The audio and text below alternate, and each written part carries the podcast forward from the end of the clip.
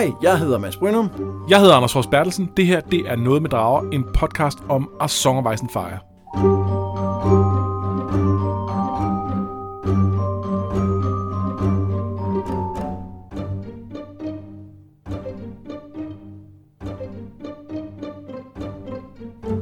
Vi er nået til bind 4 i George R. R. Martins serie. Det er den, der hedder A Feast for Crows.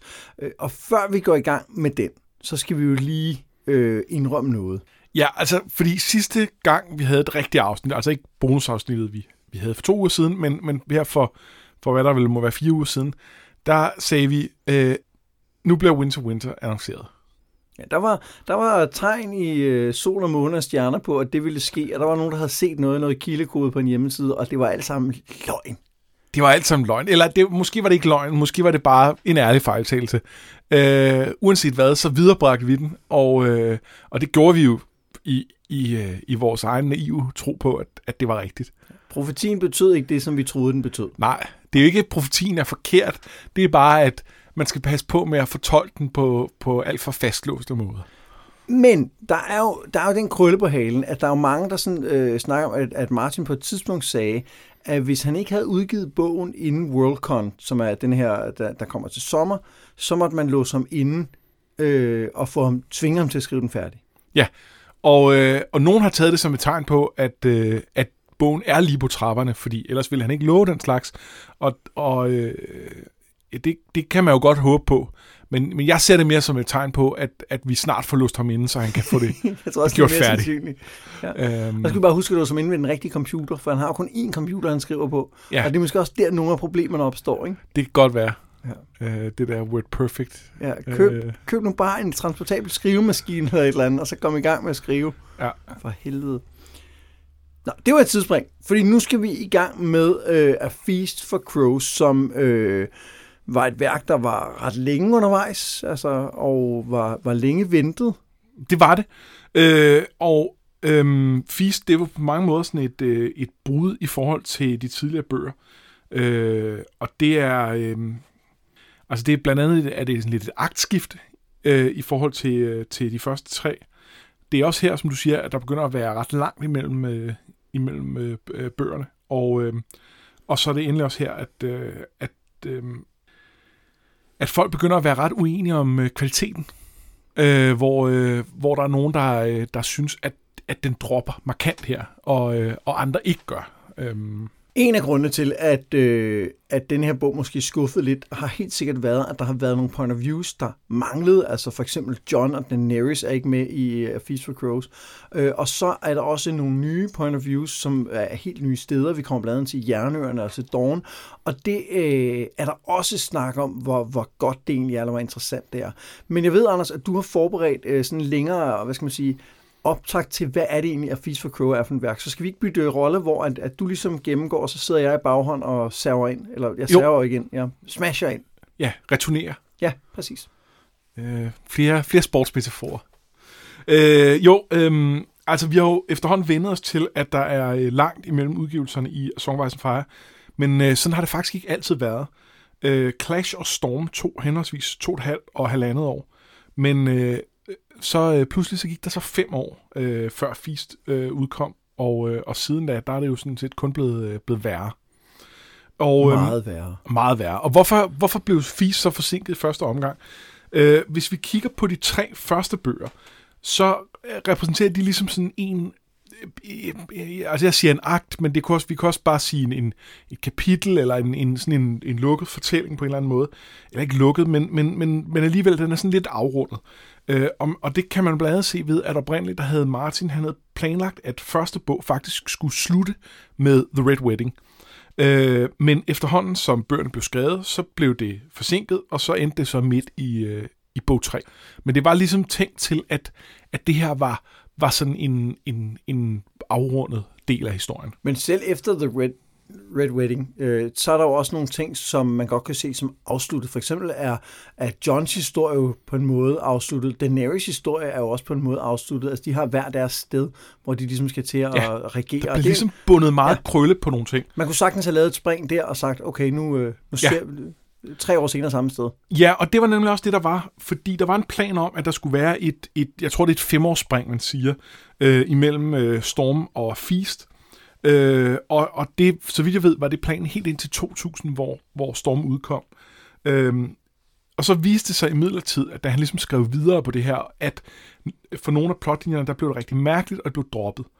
Øhm, og jeg tror godt, man kan se ideen i at lave det, fordi mange af karaktererne er rigtig unge. unge skulle jeg sige onde. Øh, det, det er de, de også, men det er men andre. Det er typisk nogle andre. Øh, en smule sammenfald. Øh, men, men, øh, men mange af de her unge karakterer, der ville det have været praktisk, de lige var fem år ældre, øh, i forhold til, at de kunne være lidt mere modne. Og nogle af dem, der kunne man også godt forestille sig, at at det kunne være handy, at de lige øh, havde fem års erfaring med et eller andet. Øh, John er lige blevet Lord Commander. Måske var fem års erfaring der, så, så var det ligesom, så var han etableret, så vidste man, okay, nu, nu kan han faktisk godt lede. Øh, men, men der var nogle af de her storylines, hvor det virkelig ikke fungerede. Øh, og, øh, og man kan sige, selvom hele den her krig med The War of the Five Kings, at den på mange måder er sådan lidt afsluttet, fordi de fleste af dem faktisk er blevet slået ihjel nu, så er der jo også nogle lidt løse ender der, som måske er lidt sager, at de lige vil få lov til at flagre i fem år. Hvorfor er der ikke nogen, der har gjort noget ved det her? Øhm, så det her spring, det blev så droppet, men det gjorde så også, at der måtte ændres en masse andre ting. Øh, og mange af de udviklinger, der skulle være foregået off-page i springet, de var så nødt til at komme ind i selve øh, øh, teksten. Øhm, og det er nok overvejende en god ting, fordi det er, jo, det er jo interessant at læse om de her udviklinger. Men det gør så også, at historien bliver længere, og, øh, og så pludselig så blev den alt for lang til at være i den ene bog, som Martin havde forestillet sig, det skulle være. Ja, altså kan man sige, at selvom at det er godt, fordi historien bliver længere, så gør det jo også, at han pludselig skal til at skrive en masse ting, han måske ikke havde, havde, havde, havde planlagt. forestillet sig helt, hvordan skulle... Sig, ja. og, det har jo uden tvivl gjort, at den har været meget mere besværlig at skrive, end ja. han havde tænkt. Ikke?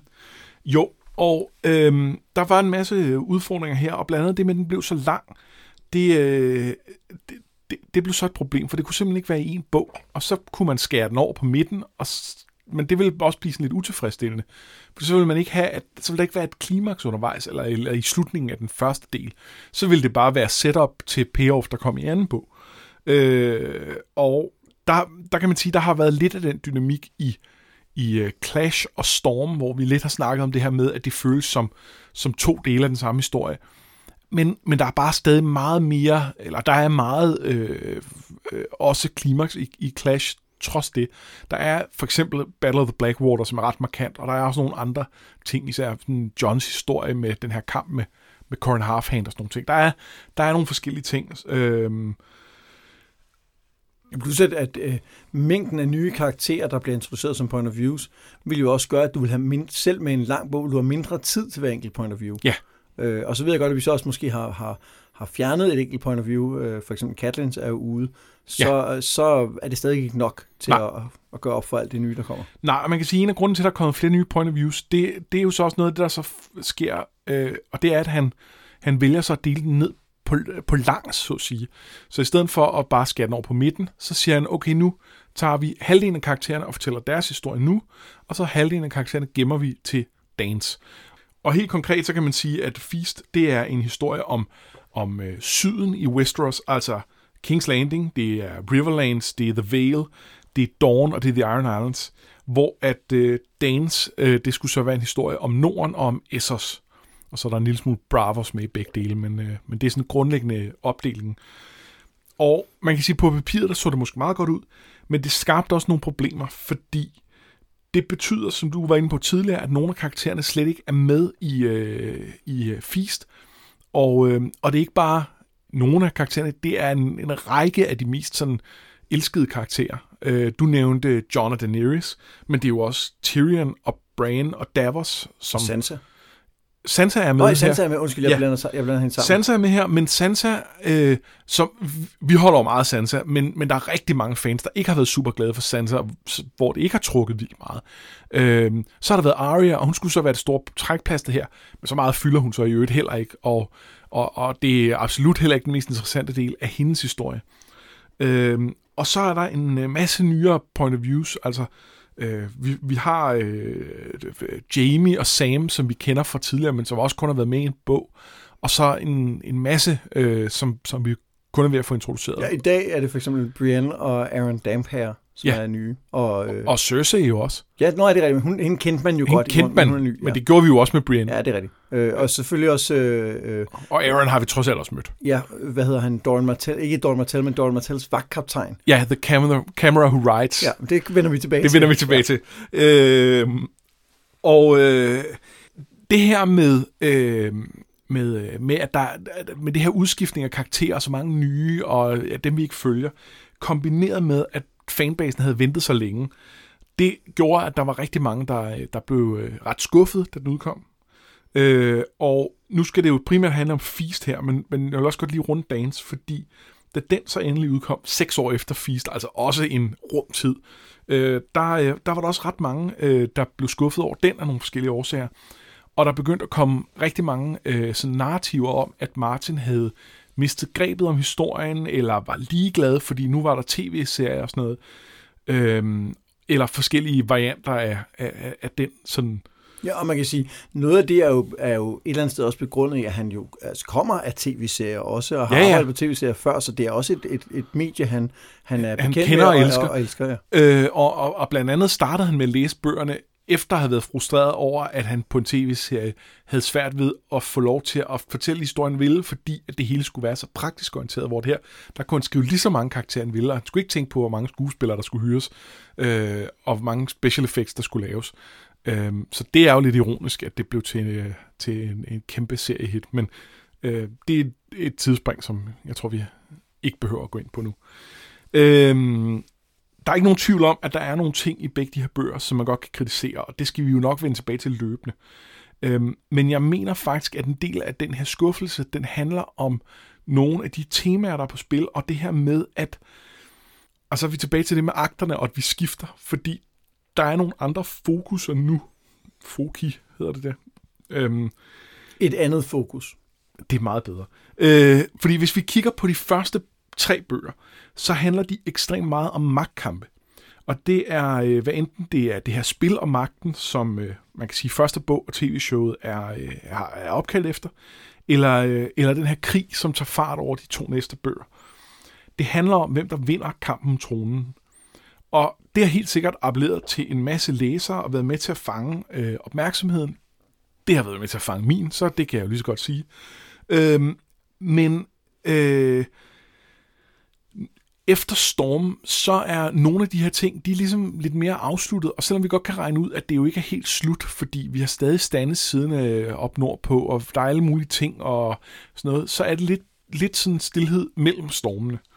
Øh, og, øh, og der er de her bøger, de har fokus på, hvad konsekvenserne er af den her brutal krig, hvor øh, der, der ikke bare er slået en masse mennesker ihjel og, og brændt alting af osv. Der er også flået i, altså simpelthen i, i øh, traditionerne og i samfundets sammenhængskraft. Øh, så hvis de tre første bøger ligesom er, øh, er den der sjove druktur, hvor vi øh, bliver fascineret af, hvem der narer hvem og har den største her og sådan noget, så er Feast og Dance, det er øh, tømmermændene, hvor vi øh, ser de øh, langsigtede konsekvenser af alt det lort, som alle har rent lavet i, øh, i de første bøger. Man kan også sige, at de første bøger handler meget om, hvad for en type hersker er du, hvor at de næste to handler rigtig meget om, hvordan gør du det så? Ja, ja, og jeg mener i virkeligheden ikke engang, at de handler så meget om, om altså det, før, de første handler om, hvad type hersker du er. Nej, men det tænker jeg på, for eksempel, hvad for en type konge er øh, Robert, hvad for en Jamen- type konge er øh, Stannis.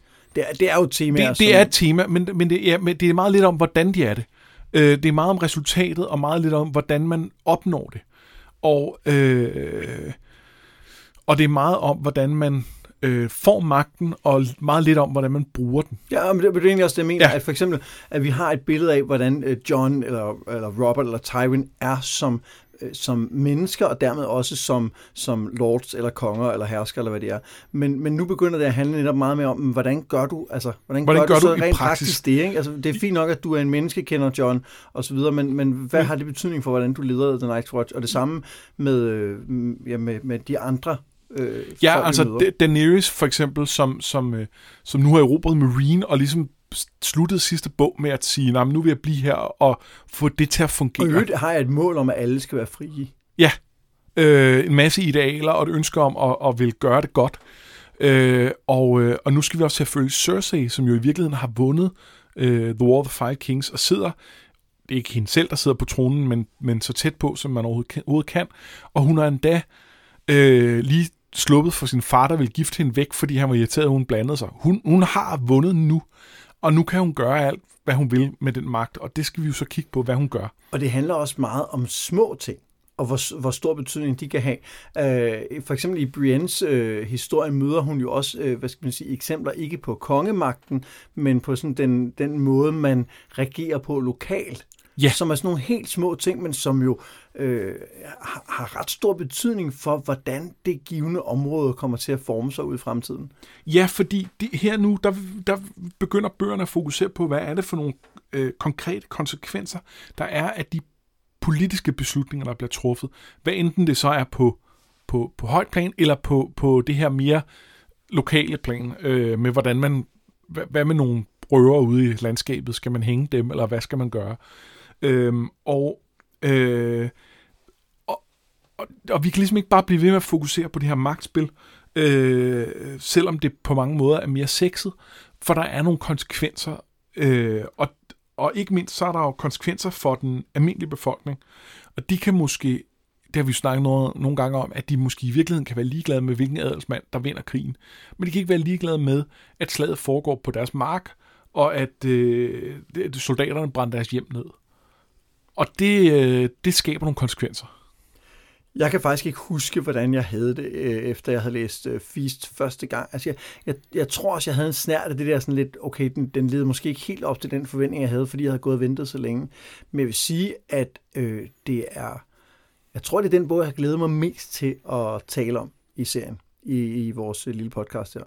Fordi Altså, jeg, den, kan nogle, den, den kan nogle ting, som jeg er rigtig spændt på at, at genbesøge og, og grave lidt dybere ned i. Jeg har det jo lidt på samme måde, og jeg, jeg er også meget, meget spændt på Dans, øh, fordi den, den øh, jeg var en af dem, der var en lille smule skuffet, da jeg kom til den. Jeg, jeg sprang på børnene lige efter Feast udkom, så den, den, den blev ligesom bare slugt med alle de andre, så den kunne jeg ikke nå at være at, at forholde mig til andet, end jeg synes var fed, ligesom de andre.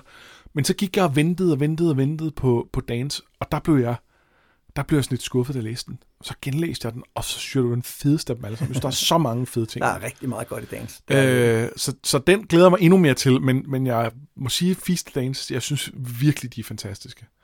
Øhm, og det er, man kan sige, det, det er jo, det, der er jo mange i, i sådan fanmiljøet, der synes, at, at, at det er de bedste. Øh, og øhm, man kan så argumentere for, at det er måske mere et udslag af, at, øh, at øh, dem, der godt kunne lide de bøger, det er dem, der er blevet i fanmiljøet og har præget det. Hvor at, øh, at dem, der også synes, de først var fede, og nu er det blevet lidt, lidt øh, mindre, det, øh, de, har ikke, øh, de har ikke behov for at sidde og, og, øh, og nørde så meget på nettet. Men øh, ja, det, øh, jeg er i hvert fald glad for dem. Men det er introduktionen, og nu skal vi så i gang med at gennemgå øh, selve bogen. Og som altid så læser vi jo nogle kapitler ad gang og gennemgår øh, øh, et kort referat, så man kan følge med, selvom man ikke har læst dem for nylig.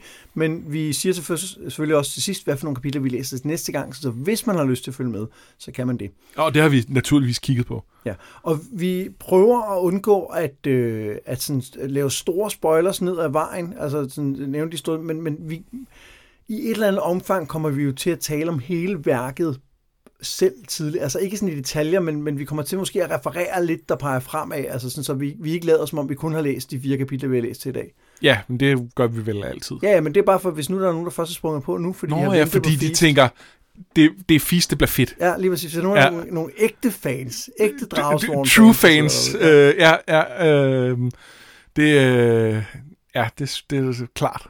Okay, lad os så komme i gang. Og nu bytter vi roller igen, så laver jeg referat, og så er du den, der har returneringsretten, muligheden. Du bryder Ja, vejen, det er det, du- jeg prøver at sige. Du har serveretten, og jeg står nede og returnerer. Ja, lige præcis. Øh, og så skifter vi fra forhåndsside til baghåndsside. Og, okay, det, Skal, Ja, ja, jeg skal vi stoppe med Jeg, jeg kalder sportsmetaforerne? spillene, og så udfører Det er jeg- meget bedre. Jeg ved ikke, hvad det er. Uh, Pate, som er en uh, uh, mesternovice, sidder sammen med andre studerende på kroen The Quill and Tankard i Old Town. De taler om drager, men Pate drømmer mest om Rosie, en ung pige på 15, som han godt kunne tænke sig at stikke af med. Uh, men han kunne også godt tænke sig at få den guldmønt, der gør, at han kan købe hendes mønt om. It's complicated. Altså, er det, øh, hænger de to ting ikke sammen? Jo. Er det, tænker han ikke, at han kører den? Fordi så... Det er jo basalt set det, hendes værdi er, så kan han så stikke af med hende Nej, men det, det, det er jo lidt mere kompliceret end det, fordi at... Øh, jamen, lad os lige vende tilbage Okay. til det lige om lidt. Ja. Fordi han, øh, han skulle egentlig mødes med alkymisten, som har tilbudt ham netop den her guldmønt, hvis han bare vil stjæle en lille bitte ting inden fra universitetet. Og det er jo heller ikke, fordi det virker som om, at Pate har rigtig gode muligheder for at blive øh, mester på noget tidspunkt. Han kan ikke rigtig bestå sine eksamener og virker generelt udulig. Der er mange rygter om drager og Daenerys, men intet er sikkert ikke før Leo Tyrell, kaldet Lazy Leo, en ung arrogant adelsmand, slutter sig til dem og bekræfter, at Daenerys lever og har udklikket tre drager, noget vi faktisk godt vidste. Altså, det, det vidste vi godt. Ja. Men Leo fortæller også, at mesteren Marvin the Mage ved noget om drager, og at han har et obsidianlys, der nu brænder igen. Og det er, det er et eller andet med, at det er sådan noget, alle noviser skal prøve, om de kan gøre, inden de kan stige i graderne, og det er der aldrig nogen, der har gjort, men nu er der altså ild i det igen. Altså, det er magi, grundlæggende. Ja. Mens Pate går tilbage i morgenlyset, dukker alkymisten endelig op som lovet. Pate har stjålet en mesters nøgle til ham, en nøgle, der kan åbne alle døre i citadellet, og til gengæld får han den guldmønt, der vil, tror han, give ham Rosie. Øh, og, og det er faktisk, det er jo det er der, hvor det bliver kompliceret, det er, det er jo Rosie, der har bragt ham sammen med alkymisten. Og ligesom sat den her connection op, og det vil sige, jeg kan, man kan måske godt tro, hvis man er paid, at, at hun er med på, at de har et eller andet særligt. Så hvis han bare betaler den her guldmønt, så hun, er hun måske fri til at stikke af sammen med ham. Eller noget. Og det kan også godt være, at hun mener det. Det ved man ikke. Det ved vi faktisk ikke. Nej. Det, det, det kan også være, at Pate bare er helt galt afmarcheret. Det kan det også godt ja. være. Han beder om at se alkymistens ansigt, men det er ikke nogen, han kender. Det er måske nogen, vi kender. Og så, da han går, falder han pludselig mod brostener, og det sidste, han tænker på, er Rosie. Og, og der, sker jo, der, der er jo sindssygt meget information i det her kapitel om ting, vi ikke har vidst noget om før. Altså, der, der, bliver, der bliver åbnet en hel verden af, af den her Old Town, af den her mesterverden, og så bliver den bare liggende, og så får vi ikke noget som helst at vide om det, Nej. før til allersidst. Hvor vi ikke engang rigtig får noget at vide, men bare tænker, wow, vi skal bruge det her til noget. Det bliver spændende. Det glæder mig til at finde ud af. Kommer det i dagens? Nå nej, fordi der er, øh, der, der er det jo de andre kapitler. Frygteligt. Det bliver fedt i Winter Winter. Det er frygteligt, og det er, fordi der er så meget vildt fascinerende. Jeg synes, Ja. den, her, den her antydning af, hvordan magi fungerer, og hvordan mesterne har det her mere naturvidenskabelige billede af, hvordan det gør. Ja, der er konflikter inde i den her, og, sådan noget, og så det der studentermiljø er altså også ret fint. Det, det rammer sådan en, en eller anden blanding af, øh, af Harry Potter, øh, troldmandsskole, og så, øh, og så sådan... Øh, King Killer Chronicles måske. King, der er meget King Killer Chronicles, man har læst dem, men ellers tænker jeg bare sådan studenterliv, ja. Altså øh, sådan Der er også bare universitetsstuderende. små ting, der bliver antydet. For eksempel den her, ham der styrer byen, der sidder oppe i sit tårn og aldrig rigtig kommer ned. Man tænker, hvad handler det om? Altså, der er også et eller andet weird der. der, der, der man har, bare på de her få sider har man et ret godt billede af, at Old Town er altså et lidt særligt sted. Ja, og blandt andet også får man at vide, at, at den her by, der er alting er i sten, hvor King's Landing, der er det jo sådan nogle øh, thatched roofs og sådan noget. Det er, det er øh, altså, King's Landing er jo en udørk. Ja, det her, Det det, er her- den gamle hovedby. Ja, det er den gamle fede by, øh, som bare fordi den ligger lidt mere afsides i forhold til, at man skal binde hele Westeros sammen, så er den ikke øh, politisk lige så vigtig som, som King's Landing. Men, men, men det er, altså, det har Men det var også en stor by før The Andals kom, ikke? Det er det, der er ideen. Det er, Ja. Andalerne, der ligesom har lavet en, en by over i King's Landing og sagt, nu er det, nu er det her, vi regerer fra.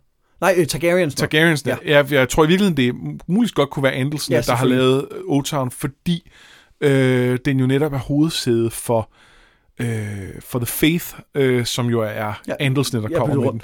Ja. Du har fuldstændig ret. En Det anden står ting, sikkert i øh, den der verdensbog, ja. Men ja, jeg kommer ikke til at læse den. ej, det, det, måske gør jeg en dag. Der er jo øh, der er masser af ting her, som er specielle omkring øh, Citadellet The Masters og ham her, alkymisten. Og skal vi ikke lige starte med alkymisten? Jo, Det, det er jo øh, Nagar. Ja. Og, og, det, og jeg, vil lige, jeg vil lige og tjekke, for en sikkerheds skyld, og den beskrivelse, der er af hans ansigt, er den samme beskrivelse, som da han skifter ansigt øh, for en area, Ja. så er det det ansigt, han tager. Ja, altså Arya ser ham jo med det der mærkelige, øh, med at noget af hans hår hvidt, og noget af det er rødt, tror jeg måske, Ja, eller måske. brunt, eller sådan et eller andet rødbrunt. Og, øh, og, så, øh, og så skifter han til et andet ansigt, og det er det her. Øh, og, øh, og Og det, må ikke også det gift, der dræber Page? må ikke også det gift, der dræber ham. Og det gør jo også, at hvis nu for eksempel, at hvis vi kommer til Old Town igen i slutningen af bogen, og Pate tilfældigvis skulle vise sig at dukke op igen, så er det muligvis ikke, fordi han har overlevet, men muligvis fordi der er en, en, en, en, øh, en mand, der kan skifte ansigt, som har taget hans plads. Der er i hvert fald præcedens for, at den slags skal Det er klart kun ske. Ja. Helt hypotetisk. Men udover det, så får vi jo ikke en skid svar her. Nej, Altså, vi får ikke at vide, hvad det handler om. Vi får ikke at vide, hvad, øh, hvad, hvad de her masters vil heller. Altså, det, der, det, der er en masse teorier, og der er en masse ting, der bliver antydet senere, men, men på det tidspunkt ved vi faktisk ikke rigtig noget. Nej. Øh, vi, får, vi får at vide, at der er den her konflikt mellem øh, de traditionalisterne, og så ham her Marvin, der har været ude i, i Østen i otte år, og, og bliver kaldt The Mage, da han kommer hjem, øh, fordi han åbenbart har, har øh, har- er begyndt at interessere sig for nogle ting, som Masters normalt ikke skal interessere sig for. Ja, så får vi jo vide, at der er det her lys, som pludselig brænder igen. Ja. Og det er også lidt specielt. Det er også lidt specielt, og øh, det er jo Liv Tyrell, som gør opmærksom på det. Det er ham, der siger, at han har set det. Øh, men det er øh, Sarella, som... Øh, eller undskyld. øh, Alleras. Øh, slip of the tongue, øh, som øh, gør opmærksom på, at øh, kan vide, om det har noget med, der drager tilbage. Øh, at, at, de, øh, at de findes igen nu. Øhm, Og det, det ved vi jo så nok også, at det har. at det har det jo Det er jo etableret, at drager og magi hænger sammen. Det ved Ja. vi godt fra, fra bøgerne. Om, og vi har snakket om før, at det er ikke 100% klart, om det er det ene, der kommer efter det andet. Kunne, kunne drageæggene blive klækket, fordi magien var ved at vågne igen? Eller vågnede magien, da drageæggene blev klækket? Ja, og hænger magien i virkeligheden sammen med The White Walkers, som er den der store trussel, eller, Ja. er, det, eller er det noget, er det kosmologi, fordi at man er at planeten er i en anden bane, og derfor så er der pludselig, at man ved det ikke. Man ved det ikke. Øhm, ja. Og så kom jeg jo til at sige et andet navn, end øh, det, der står. Ja, Det er, for, det er bare fordi, jeg har sådan noget med at læse navn forfra, eller bagfra. Eller ej, hvem, har hvem jeg ikke er. Cirilla? Øh, Sarella er en af The Sand Snakes. Øh, det vil sige, lige om lidt, så møder vi jo nogle af dem. Øh, det er, det er øh, øh, hvad hedder han? Oberyn's. Øh, Oberyn's øh, bastarddøtre. Og, øh, og en af dem hedder altså Sarella. Og vi får også at vide i det kapitel, at der er en af de her øh, søstre, som er meget interesseret i Old Town, og en af dem, der slet ikke er i, i Dawn på det tidspunkt. Øh, og, øh, og det er så hende her, Sarella. Øh, og øh, øh, hun har en øh, Summer Islander som mor, og, øh, og så selvfølgelig en, en Dornishman som far. Fuldstændig ligesom Alras. Øh, og øh, det er også påfaldende i hvilken grad Alras øh, er orienteret omkring øh, præcis, hvordan det nu var med den der gamle kongefamilie. Øh, det er nærmest som om, at hans øh, øh, øh, øh, faster var, øh, var en del af kongefamilien og blev myrdet som del af, af det her kup. For han har helt styr på de der Targaryen-børn, og hvem der døde hvor, og Daenerys, der er født på Dragonstone, osv. osv. I en grad, som selv sådan andre adelige nok typisk ikke vil have. Og nu snakker vi om i vores sidste afsnit om uh, The Mystery, i vores bonusafsnit, om at du uh, læste bøgerne og forstod dem, hvor jeg bare ligesom læste dem. Og det er det jo endnu et eksempel på den ting, jeg Ja, har den, den, den her er altså ikke, det er ikke en, jeg selv lagde mærke til, da jeg læste.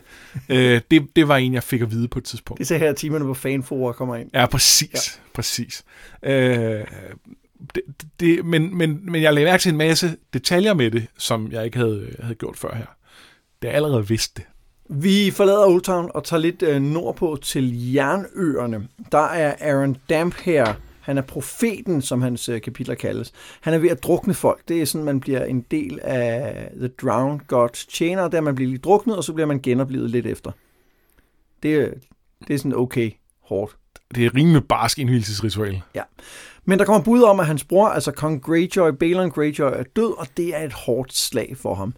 Han mødes øh, med Lord Goodbrother, der har flere nyheder. Det er en af adelsmændene på den her ø, han er på. For eksempel at Euron, Euron Crow's-Eye, som er Balons yngre bror, sejlede ind i havnen dagen efter, at kongen døde og nu sidder på tronen.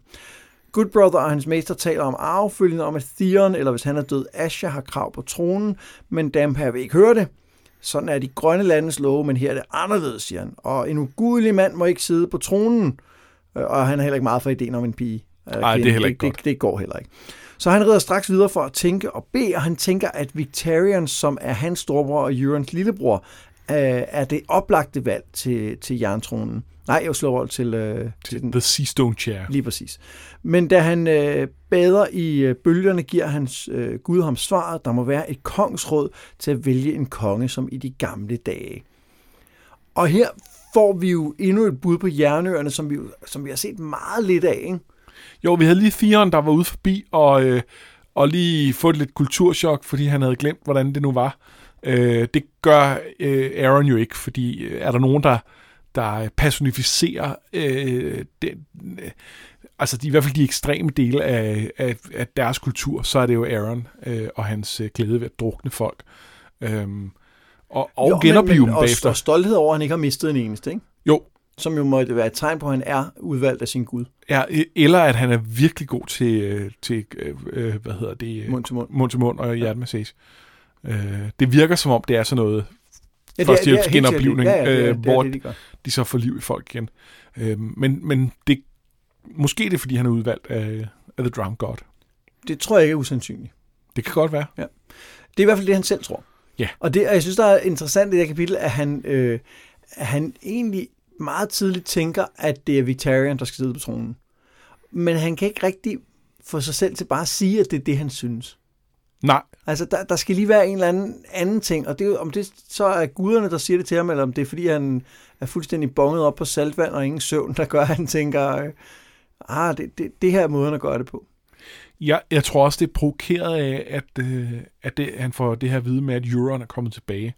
Øhm, der er ikke, det er meget tydeligt, at han er øh, han er virkelig ikke glad for Euron. Og, øh, og, de har en fortid. De har en fortid, og man kan fornemme, at han, han, han måske er en lille smule bange for ham. Og, øh, og det er ikke noget, Aaron generelt render er for særlig mange. Øhm, så jeg, jeg tror, at, at, at det er med til at provokere ham til at tage aktiv politisk stilling på en måde, han ikke nødvendigvis ville have gjort ellers. Øhm, eller i hvert fald, at det ville have det ville have taget lidt længere tid, for han ligesom havde lagt sig fast på et eller andet. Når jeg tolker det omvendt som, at, han, øh, at hvis, han, hvis Jørgen ikke havde været der, så kunne han mere direkte sige, det, det er altså Vitarian, der er den rigtige. Men fordi at der ligesom er en forhindring på vejen, ja, det kan som, også godt som være. blandt konkret er en, der har sat sig på tronen og har druknet den første, der sagde, at han ikke havde ret til det. Ja. Øh, så, så bliver han nødt til at finde en måde, der kan, der kan i virkeligheden understøtte hans påstand om, at en ugudelig mand ikke må sidde på tronen. Ja. Fordi den der med Asher, den tror jeg egentlig, han er rimelig sikker på. Altså, det, jernøerne virker ikke som et sted, hvor man, hvor man tænker, selvfølgelig kan en kvinde herske over os. Jeg, jeg oplever mere, at han har en eller anden øh, sådan øh, tilbageholdenhed over for at blande sig i det politiske. Det kan også være. Øhm, men føler sig presset til det i den her situation. Men ja, ja det... Øh, jeg, ja, det var mere det, det, et indtryk, det, end det var, fordi jeg sådan ja. festnede mig ved et eller andet specielt. Øhm. Det er jo også en fascinerende religion, han har et eller andet sted, ikke? Jo, jo og, og vi begynder ligesom at se, at, at der er alligevel en del religioner i spil rundt omkring på, øh, på altså i Westeros, øh, at der starter ligesom bare med at være etableret de her to med, med øh, The Faith of the Seven og så, øh, og så The Old Gods. Så kommer, øh, så kommer øh, de her øh, øh, altså high tilbeder ind, Øh, vi, vi ser det jo primært med Melisandre, men faktisk i prologen her, der hører vi jo, at der er en, en del af dem i Old Town. Øhm, og, øh, og nu begynder vi også at få foldet den her øh, øhm, øh, den her mærkelige Iron Islands religion lidt mere ud. Øhm, så der er sådan der, der er lidt mere end bare end bare de to, man først ser. Og det, men det er lidt sjovt, at indtil videre, så har vi jo, øh, vi har jo set, at der er et eller andet potentielt magisk over den gamle tro. Har vi ikke det allerede her nu? Der er i hvert fald noget med varker og sådan noget. Som ja, og de der ulve, der pludselig ja. dukker op og sådan noget. Der er, ja. der, der er masser af ting, der, der vi kan godt prøve at finde nogle alternative forklaringer på, at det i virkeligheden bare er nogen, der har det ene eller det andet. Men, men man kan også klart læse det som, at der er, er nogen, der prøver. Og Melisandre ved vi jo har en magi. Om den så knytter sig til en gud, eller hvad den gør, det ved vi ikke. Men øh, hverken The Seven eller The Drowned God har vi set nogen sådan klare beviser på, at de øh, har, eller, eller deres tilbydere har nogen som helst form for magt, Nej. der er, der er ud over det naturlige. Nej, det har vi ikke. Det, og det, jeg er lidt spændt på at se, hvad vej det kommer til at gå. Ja. Øh, jeg, jeg, jeg, tror, at øh, jeg tror især The Seven, øh, der tror jeg ikke, der kommer noget. Altså, jeg tror ikke, det er... Nej, jeg, jeg tror heller ikke, at vi...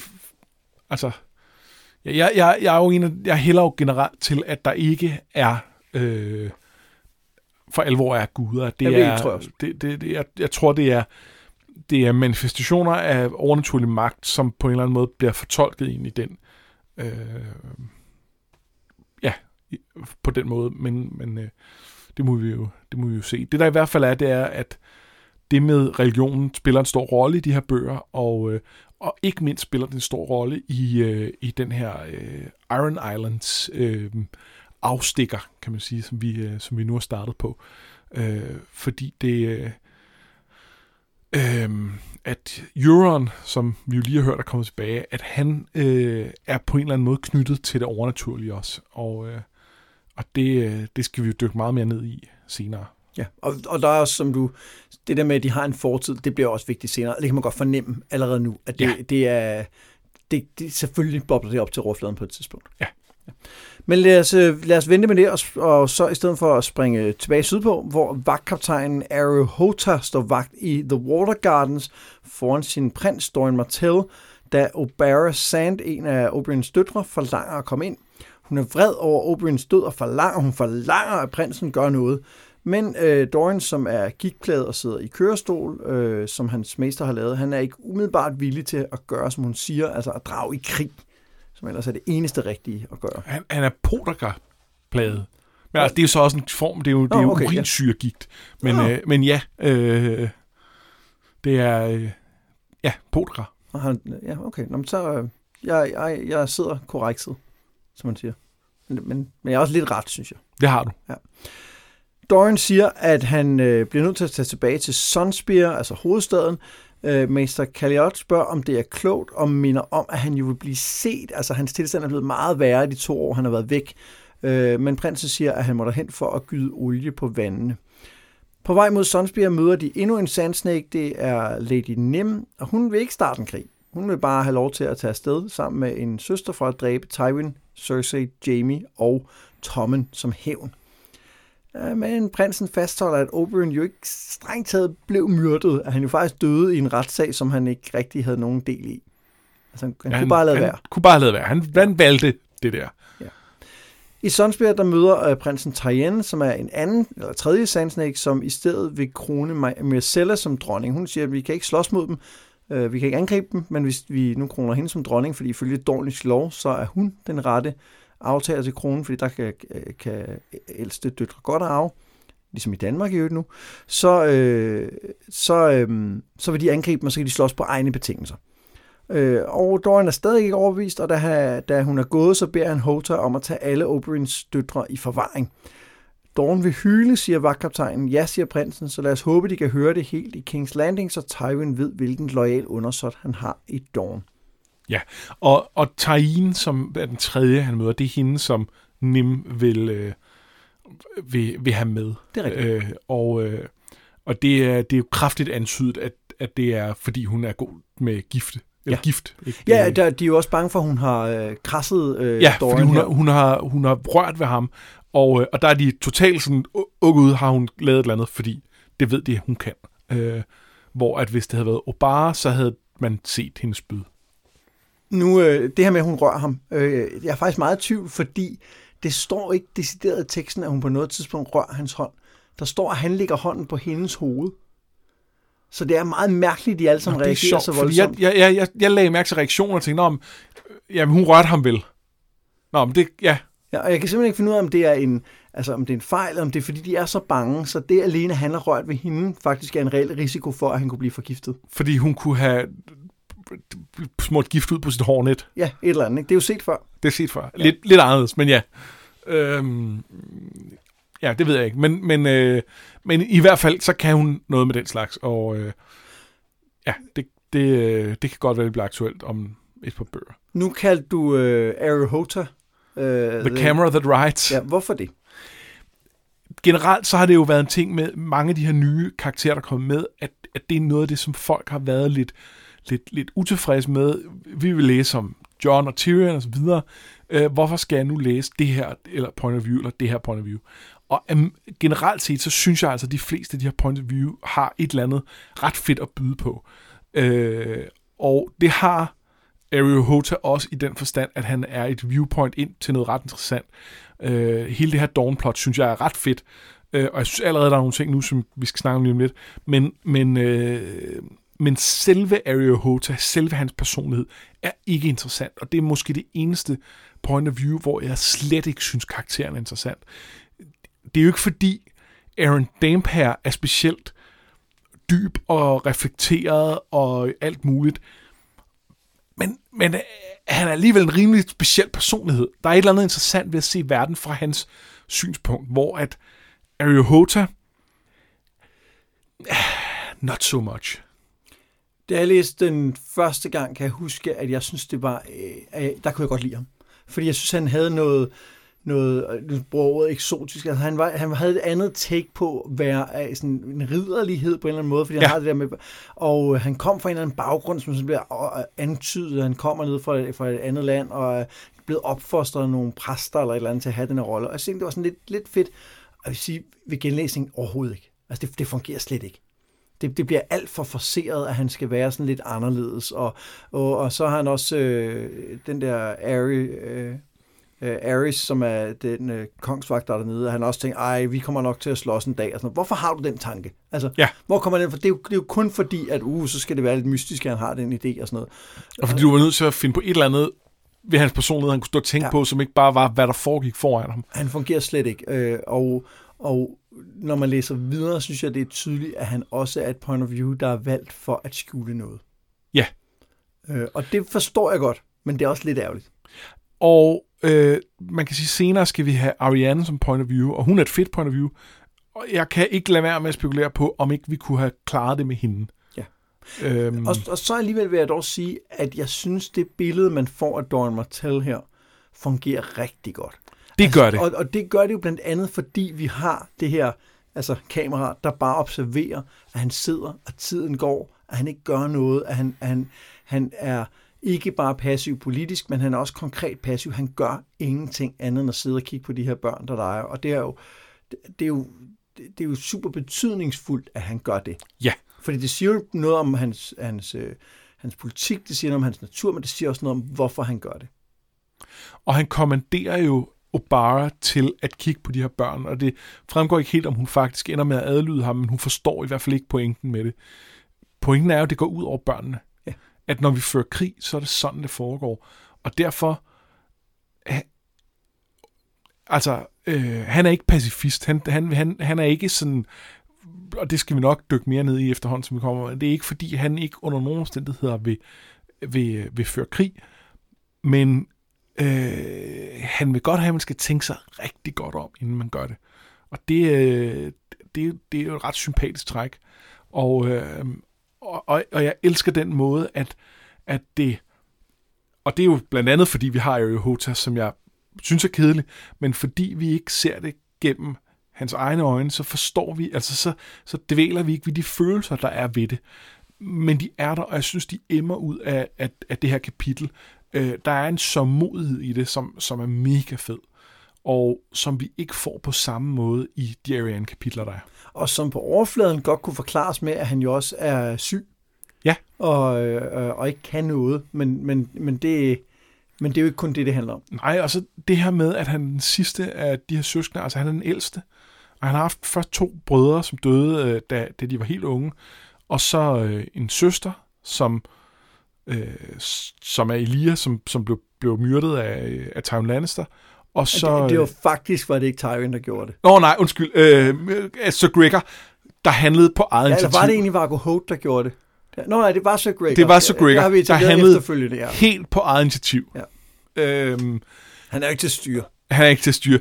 Øh, og så endelig selvfølgelig uh, The Red Viper, Oberyn, som lige er død. Og det vil sige, det er den sidste af, af hans søskende, han har mistet nu, og han er 52. Øh, og, øhm, og, og det er også altså det, det er også med til at understrege den her meget sommodige stemning, der er. Ja, og han sidder, han sidder i en plantage med blodappelsiner, der splatter ud foran ham, mens Ja. han kigger på børn, der leger. Der, det, det er jo tomme, tyk symbolik, der bliver spredt ud over hele det kapitel. Og den del af det fungerer altså godt, synes jeg. Den, den del elsker jeg. Øh, men, men det er lidt synd, at altså, måske kunne man godt have haft en Ariel Hota, der var lidt mere interessant. Ja, Ari Hota, der går i seng med sin økse. Øh, Ja. Altså, ikke, ikke i overførsel, altså ligger sig ned ved siden af sin økse, sådan, og så har den et, et skaft så glat som kvinde ud. Hold nu kæft, altså. Det er jo for meget. Ja. Det er jo for åndssvagt. Ja. Ja. Og det, ja, der kunne man nok godt have fundet en anden karakter, som kunne have det samme blik, men som havde lidt mere indre liv. Ja. Ja, og lidt mere, øh, lidt mere gent. Fordi han er, han er meget den loyale livvagt, og det er... Øh, det, ja. Og i, man kan sige, at i Danes, der får vi et point of view, der også på mange måder er en loyal livvagt, men det er også en, der bliver, der bliver kastet ud i nogle uvante situationer, og det skaber noget dynamik. Øh, og det kan være, at vi kan nå det med Ariel Hota, men øh, i, i, i det, de bøger, vi har set, der, øh, der, der er han for mig en, en klar nummer sidst i at være det mest interessante point of view. Ja, altså jeg har jo jeg har haft et lidt svagt punkt for det her Dawn-plot. Om jeg elsker. Dawnplottet. Jeg synes bare som point of view, Ja, men jeg er helt enig. Ja. Øhm, der, er der er masser- han i særklasse nummer ja, sidst. han er simpelthen så ringe. Der er masser af politik at tale om her, men samtidig er det også måske lidt for tidligt at dykke alt for langt Ja, det er det. Øh, fordi det, åh, det, det og, og, og det kan vi jo sige i mange kapitler endnu. Ja, Der er meget politik, og vi kan ikke helt dykke ned i det, fordi, at, fordi der er nogle ting, vi først skal tale om, når de, Ja. bliver, når de kommer fra dagen. og, og det kan man sige, det gør sig jo gældende for, for rigtig meget af det, vi læser lige nu, at der er en ma- masse setup, og det er måske også et udslag det her med, at vi lidt er på, på vej ind i en ny fase af de her bøger. Og det vil sige, i, altså alle bøgerne har haft det her med, at man skulle bygge nogle ting op, men, men mere i hvert fald en Clash og Storm, så tror jeg også, at, at Feast har det, fordi der er mange nye steder, der skal etableres. Øh, og der er mange nye øh, facetter, der ligesom skal, skal belyses lidt, inden vi kan begynde at pille for meget ved dem. Helt sikkert. Nu kommer vi til... Øh, jeg, vil, jeg, vil ikke, jeg vil ikke sige for meget, men, men det her er nok min umiddelbare contender til bedste point of view i øh, Feast for Growth. Det er ikke et dårligt bud. Og det er dronning Cersei. Ja. Som, øh, som vi kender og elsker. Eller elsker at hade. Eller, som, som vi i hvert fald kender på forhånd. Lad, os, lad det hvile der. Cersei, hun drømmer om Tyrion, der griner, mens hun skærer sig selv til blods på jerntronen. Så bliver hun vækket midt om natten med nyheden om Tywins død. Hun sender straks folk ned for at se, om Tyrion stadig er i de mørke celler. Øh, Fordi selvom han helt sikkert sidder dernede, så, er det, så ja, nærer tvivlen hende. Ligesom, det kan jo være, han er, sluppet ud og vil ødelægge alt for hende. Hun kommer op til sin døde far, og det går op for hende, at hun er den sidste, der har fået besked. Hun beder om en mester til at hjælpe med at gøre livet klar, og ind kommer Kyburn, som er villig til at hjælpe, og også giver en, øh, skal vi sige, en plausibel forklaring på, hvorfor Shay er i sengen. Ja, fordi Tywin er nok ved at udspørge hende. Altså, Det er derfor. Om, om det er derfor. Ja, og det, det, er, det er helt sikkert. Ja, det må være derfor. Øhm, hun siger til Jamie, at, øh, at nu må de regere, og at han må være hendes, øh, hendes hånd, men han afslår noget, som alle i rummet hører. Hun tænker på Mace Tyrell og på, hvordan han prøver at overtage det hele, og hun tænker, at hun må få Varys til at holde øje med Marjorie, men hvor er Varys? Hun når lige at beordre, at han skal findes, før hun får at vide, at Tyrion er sluppet ud. Det, det er et fantastisk kapitel. Det er et helt vildt kapitel.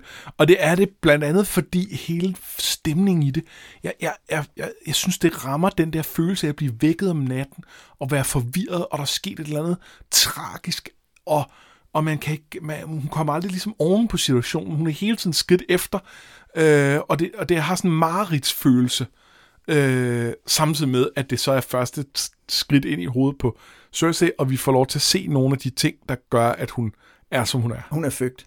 Altså, hun er helt, hun er ja. helt født op. Altså, hun, er helt, hun, er, hun, er helt, hun er helt væk.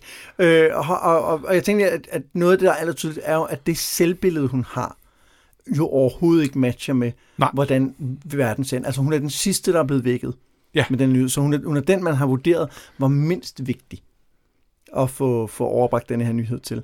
Øh, men hun ser sig selv som den, der endelig... Nu, hun, hun regerer jo. Det er jo ja. hende, der skal bestemme i, i de syv kongeriger, og nu kan hun endelig få magt, som hun har agt. Ja. Og, øh, og, og det her med, at selvbilledet ikke passer, er, er jo hendes store problem, fordi det er ikke, at hun er... Jeg tror ikke, jeg vil sige, at hun i sig selv er, er dummere end så mange andre, men, men fordi hun tror, at hun er klogere end alle andre. Det, det er altså farligt, hvis ikke man er det. Og selv hvis man er det, er det faktisk også farligt. Ja, og så, hun jo, øh, så har hun jo meget kort fra øh, indfald til øh, overbevisning. Ja. Altså, hun har, jo, hun har jo længe været overbevist om, at The Tyrells kun er ude på én ting, og det er at sørge for, at de kan bestemme det hele. Så, så hun har jo ikke blik for, som, som Tywin havde, og som Tyrion ville have haft, at der er en, en alliance, så hjælper man hinanden. Nej. For hende er Tyrell fjender, fordi de vil tage hendes barn fra hende. Ja. Og, og, og det er også derfor allerede nu, hun begynder at sige, åh oh, nej, Mace Tyrell, han er, også, han er også min fjende, og det, det er jeg altså ikke sikker på, at han er. Nej, i hvert fald ikke øh, på det her tidspunkt. Nej. Men, men hvis man lang nok tid går ud fra, at folk er øh, ens fjender og behandler dem som sådan, så bliver det det også. Altså, vi er med på, at Tyrells var Joffreys fjende. 100 procent. og, og dermed kan man også argumentere for, at de er hendes, men, men det er på et andet plan, jeg tror, jeg tror, at Tyrells er fint tilfreds med at have Tommen på tronen, og Marjorie øh, øh, gift med ham. Og øh, jeg tror, de er helt indforstået med, at de på en eller anden måde må deles med Cersei og resten af Lannister-klanen om, om, øh, om Kagen. Øh, og det er, det, det er ligesom den... Du er nødt til at lave en eller anden koalition og, og, og, øh, og, og have... Øh, altså acceptere, at der er andre, der har noget ud af, af den øh, af den magtbalance, der er nu, for du kan ikke bare sidde helt alene øh, med så mange stærke familier rundt omkring. Øh, og det er det, Cersei ikke er villig til at acceptere på en eller anden måde. Vi ser jo også allerede i første afsnit af det her kapitel, hvad det er, der driver Cersei. Og det er jo to ting. Den ene er jo ønsket om at øh, være mere værd end andre. Altså i hendes drøm sidder hun jo og kigger ned på, på Lords and Ladies, som er mus, der, der tilbeder hende eller tilgiver hende. Og så kommer Tyrion og, og ødelægger det hele og ler, mens hun bliver skåret til blods. Så det er ønsket om at, at være bedre, og det er frygten for at øh, miste alt. Og, og det gennemsyrer hele det her kapitel, hvor hendes idéer om, om, hvordan hun er klogere end andre, og hele den der frygt for, hvor er Tyrion, og hvem er efter hende, og hvad med hendes børn, og så videre. Det, det er, altså, det er begærlighed og frygt hele vejen. Ja. Og, øh, øh og det er jo ikke... Øh, altså, det, det, vi får mere af det samme i, øh, i, i efterfølgende Cersei-kapitler, men måden, det foregår på, er fed, og, øh, og det er jo heller ikke sådan, så... Øh, det er ikke sådan, så, så, øh, så de andre stopper med at lægge øh, skumle planer, øh, fordi at, øh, at vi nu begynder at se ting fra Cerseis side, og, øh, og det at opleve nogle af de her intriger gennem Cerseis øjne, er ret sjovt. Ja, det er, allerede nu glæder jeg mig meget til at læse videre. Ja, der er nogle kapitler, jeg glæder mig vildt meget til. Det sidste kapitel i denne her omgang handler om Brienne. Hun er på vej nordpå til byen Dusknade, altså nordpå fra King's Landing, ikke, ikke nordpå i Westeros. Øh, hun vil gøre det, hun har lovet, først Catelyn og siden Jamie, nemlig at finde Sansa. Men ingen, hun møder på vejen, har set en ung kvinde på 13 år med blå øjne og rødbrunt hår. På vejen møder hun to herreløse riddere, Creighton Longbow og Sir Elifer the Penniless. De slår følge med hende, og på vejen øh, videre møder de så en, en tredje. Øh, altså, de møder først en stor gruppe spurve, altså sådan nogle øh, tiggermunke, der er på vej til King's Landing. Og øh, så møder de så en købmand, som bliver... Øh, som har en vagt med, der er ridderen øh, Sir Shadrick, også kendt som den gale mus Øh, The Mad Mouse. Og han leder også efter Sansa, og han håber på at få den pose guld, som Varys har lovet dem, der finder hende. Hun indlogerer sig på en kro sammen med Illifer og Crichton, men om natten efter hun har tænkt på Jamie og det løfte, hun svor, stikker hun et sted for at kunne lede efter Sansa alene. Øhm, og, og handlingsmæssigt lyder det her som et lidt, lidt, lidt weird kapitel. Og det er det på en måde også, fordi der ikke sker så meget. Altså en stor del af det er jo en eller anden form for eksposition af en, eller sådan gentagelse af noget, vi godt ved. Altså det her med, at hun jo har svoret noget for Jamie, og hvorfor var det nu, hun gjorde det, og så videre. Øh, og så, og så er det også lidt en eksposition af, hvad er det for et område, hun er i. Ja. Ja, og det er, øh, det er, det er også en, en måde at knytte øh, Brienne sammen med nogle af de her øh, Hedge Knights, og ligesom vise noget af det slægtskab, hun har med dem, som hun jo blandt andet har, fordi hun er en personificering af, og måske en efterkommer af, øhm, af Dunk fra øh, Duncan Egg-novellerne. Og, øh, og her er hun ligesom sammen med dem, der, der er hans type. Ja, altså, øh, og, og det, kan man, det kan man jo se på flere måder. Der er noget med, at da hun møder de her øh, to i skoven, så øh, kommenterer den ene hendes øh, skjold, hvorfor hun har det. Det er også noget, der sker for Dunk i en af novellerne. Øh, da de kommer til krogen, er der en eller anden lille øh, samtale med staldrengen, som også ekoer lidt den ja. samtale, Dunk har med Æg, og den bliver ikke fuldt op på, men der er, bare nogle, der er bare nogle små ting. Også det her med, at hun bliver, hun bliver beskrevet som grotesk stor. Ja. Det minder også om en, vi kender, ikke? Øh, det, der, der er så mange paralleller her, som, som, som er blevet ekstra tydelige, efter, hvis, når man nu lige har genlæst øh, Duncan ja. Egg. Og, øh, og så kan man sige, at Briennes kapitler er nogle af dem, som, som folk, der ikke bryder sig om Feast, øh, særligt er efter. Øh, dels har hun, der er til mange af dem, hun fylder ret meget i den her bog. Det var en af grunden til, at vi godt ville have det her med, for at vi ligesom kunne få hendes øh, kapitel også, eller hendes point of view også på banen her. Øh, men noget af det handler også om, at hun hun rejser meget rundt i The Riverlands og, øh, og jagter nogle af de her øh, øh krigsramte områder og, øh, og, og ser nogle ting der, som som, som rigtig meget øh, øh, handler om at understøtte det her med, med, øh, med, med krigens konsekvenser, men som ikke handler særlig meget om politik og hvem der gør hvad og hvorfor og hvem der ender på tronen.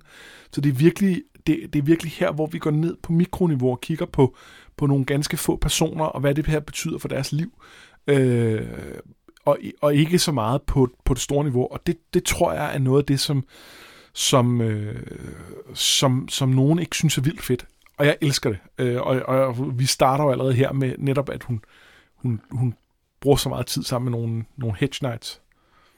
Og så er det her jo en... Øh, slår mig lige, at det, vi bliver præsenteret for her, er jo en ridder, der er på en quest. Ja.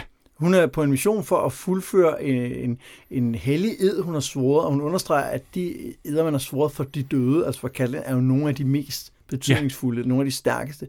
Så hun skal ud og, og løse en mission som en ridder. Det er, jo, det, er jo sådan en, det er jo sådan en helt klassisk gralsfortælling nærmest om, at hun skal ud og, det er det. og gøre det her for, for måske endda også at kunne blive til en ridder. Og, og, og med den tanke i baghovedet glæder mig ekstra meget til at læse de her kapitler. Ja, og det, det er jo netop det her med ridder, øh, ridderidealet, der, der kommer ind igen, og at det er 100% sådan en historie.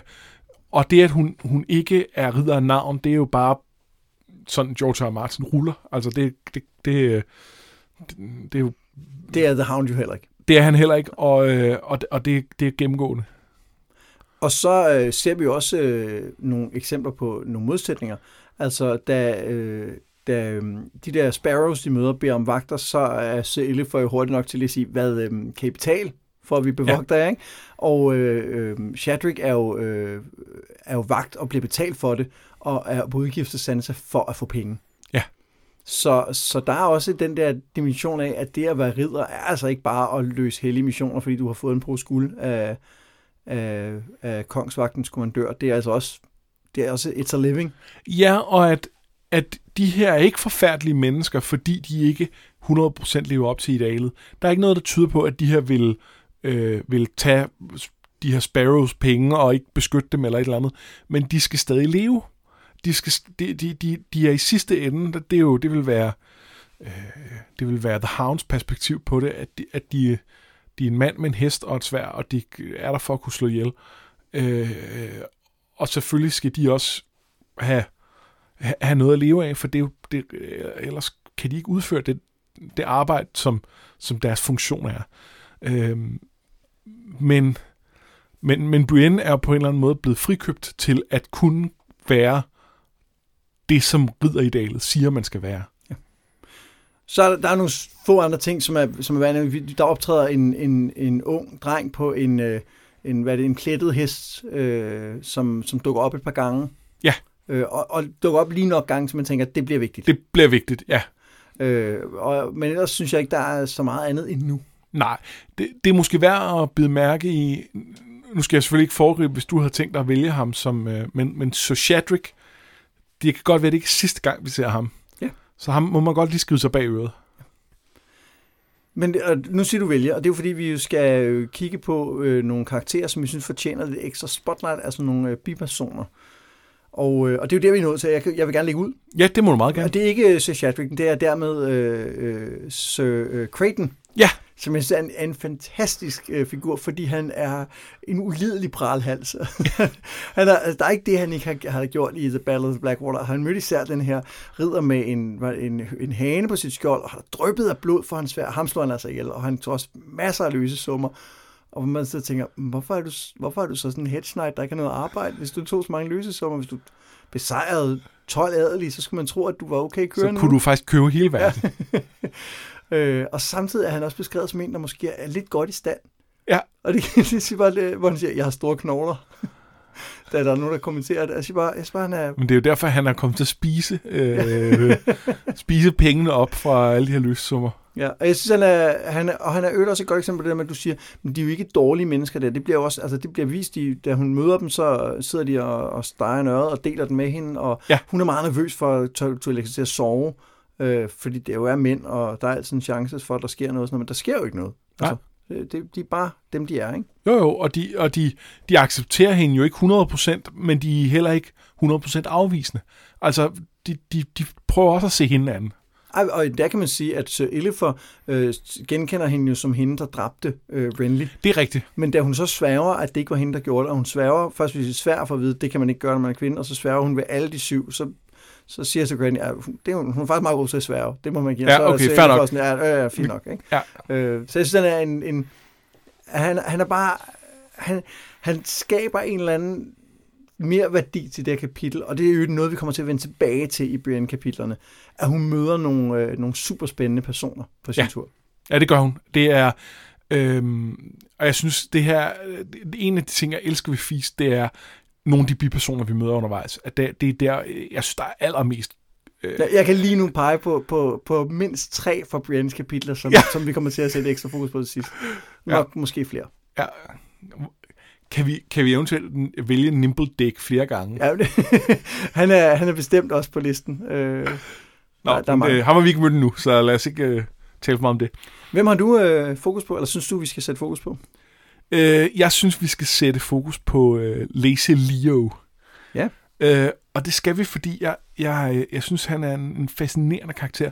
Han er... Øh, altså, nu, nu snakker vi om det her med, øh, med, at det er sådan en altså magiskole, eller Harry Potter, eller et eller andet, øh, at det har nogle af de ting. Og, og her, det, det er jo vores Malfoy.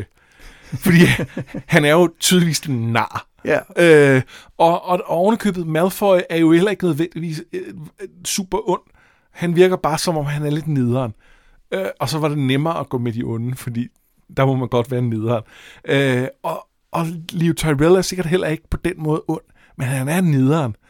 Og det synes jeg er rigtig fint, men, men jeg synes især det er fint, fordi han samtidig, så er det ham, der kommer og har set det her øh, øh, øh, obsidianlys brænde, og det er ham, der er allermest insisterende på, at den er god nok med, med de her drager, og, øh, og at, at, at magien er vagt, og der er noget mere i verden. Og det vil sige, det kan godt være, at han er en kæmpe nar, men han kommer stadig og repræsenterer øh, det, som vi ved, som, som mere alvidende læsere, er rigtigt. Vi, vi kender ikke alle sammenhængene, og det kan godt være, at nogle af de slutninger, der bliver draget her, ikke er helt præcise, men, men, men sådan den overordnede pointe, der er nogle drager, der er Daenerys, øh, det, det, det hele er sat i gang igen, den har han jo fat i. Ja. Og det er fedt, at der er den, altså at, at, at det, det er lige drejet en lille smule, fordi det var ikke det, Malfoy ville Altså, det var ikke ham, der ville være... være, være øh, Han vil ikke have den indsigt, Nej. som Lacey Leo øh, og det synes jeg bare er rigtig fint. Og så synes jeg, der er noget interessant i, han er jo Tyrell.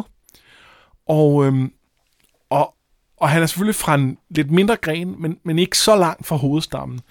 Og, og jeg kom til at tænke på, betyder det, at Tyrell-familien også, om ikke lige nu og her, men så i hvert fald inden for relativt kort tid, er opmærksom på, at Daenerys er der med sine drager? Uh, ja. Det er spændende. Øh, og hvad betyder det for deres storyline fremadrettet? Øh, fordi nu snakker vi om det der med, at, at vi tror egentlig, at de er så venligsindede over for Cersei, som de kan være, øh, nu hvor de har slået et af hendes børn ihjel, der var mest forfærdeligt. Øh, hvad, hvad er så... Øh, altså, at så er de egentlig... Nu er de egentlig committed til hende. Det synes jeg er et rigtig godt spørgsmål, Hvad- som vi skal... Hvad, hvad, hvad når de opdager, og, og, gør det, og det gør det muligvis snart, at, at Daenerys findes og drager, bliver de ved med at være loyale? Og nu synes jeg muligvis snart, så mener du, når Winds of Winter udkommer. Ja, naturligvis. Ja. Nej, jeg mener, at, at i princippet, så kan Lacey Leo jo have skrevet et brev hjem nu her, øh, som gør, at, at inden for et par kapitler, så er, er Tyrell-fraktionen egentlig informeret om det her, og, og, og det er ikke fordi, det er nødvendigt, at vi skal komme fra ham. De har sikkert også andre kontakter, det ved vi, de har. Men, men det siger i hvert fald noget om, at der er nogen tæt på deres familie, som, som er meget overbevist om, at det her findes, og det er noget, man skal forholde sig til. Det er også endnu et, et, et tegn på, at uh, Tyrell-familien måske får en større rolle på den lange bane. Ja. At vi også snakker om uh, Garland Tyrell, som Ja. er, er Chekhovs sværkæmper, ikke? som måske også får en betydning. Øhm, og, og uden at sige for meget, kan vi godt sige, at hele det område hernede kommer også til at fylde mere, når vi Ja. ja. længere hen i, i Feast. Ja. Øh, ikke, ikke direkte, men så alligevel lidt. Der, der bliver i hvert fald lagt i kakkeloven til, at det bliver centralt i, Ja. ja. øh, i Winds. Til næste gang, der læser vi til og med det næste Jamie-kapitel. Ja. For han er med igen. Hurra! Ja, det er godt. Og især at sidestille med nogle Cersei's kapitler, er der nogle rigtig fine Ja, ting. det er så godt. Udover det, så er der vel ikke andet at sige end øh, tak, fordi I lyttede med. Jeg har været Mads Brynum. Jeg har været Anders Bertelsen. Det her, det var noget med drager.